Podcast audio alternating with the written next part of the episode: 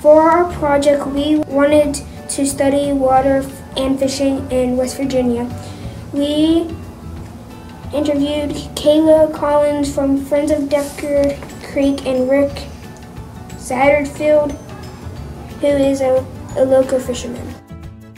They talked about water, what lives in water, and safety related to drinking water, and and what the fish that live in our local lakes and streams. Michaela Collins is an AmeriCorps member at Friends of Deckers Creek in Morgantown, West Virginia.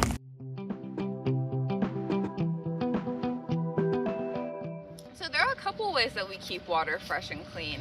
Um, one of them is we test it. We test it using chemical testing probes, and that tells us all kinds of things. It tells us pH, it tells us temperature, it tells us something called conductivity.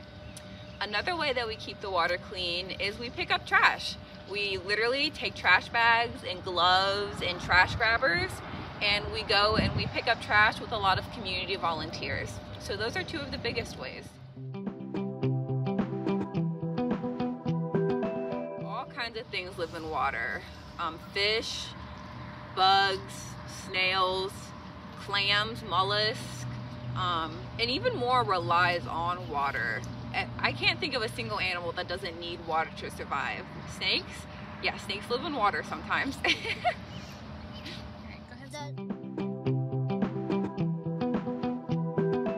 there is a lot of bacteria that live in water and some of them are really good. Bacteria isn't always a bad thing.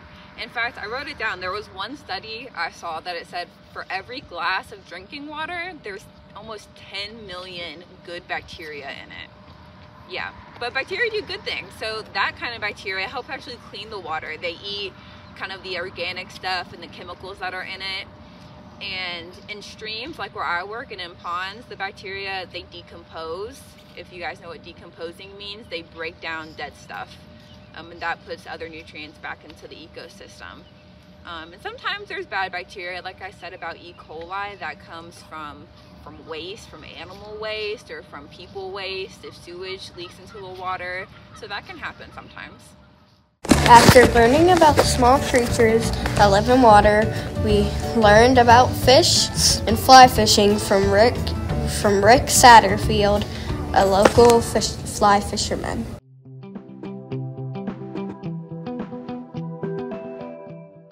I enjoy most? It's just fun. Do, it's relaxing, don't you think? You just don't really have to do anything, and it doesn't matter if you catch anything or not. You're just having fun and enjoying nature.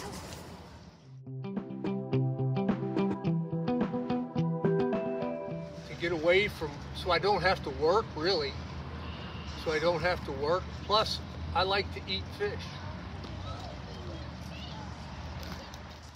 We learned a lot from our interviews and thought it was important to learn about the water we drink and what lives in the area.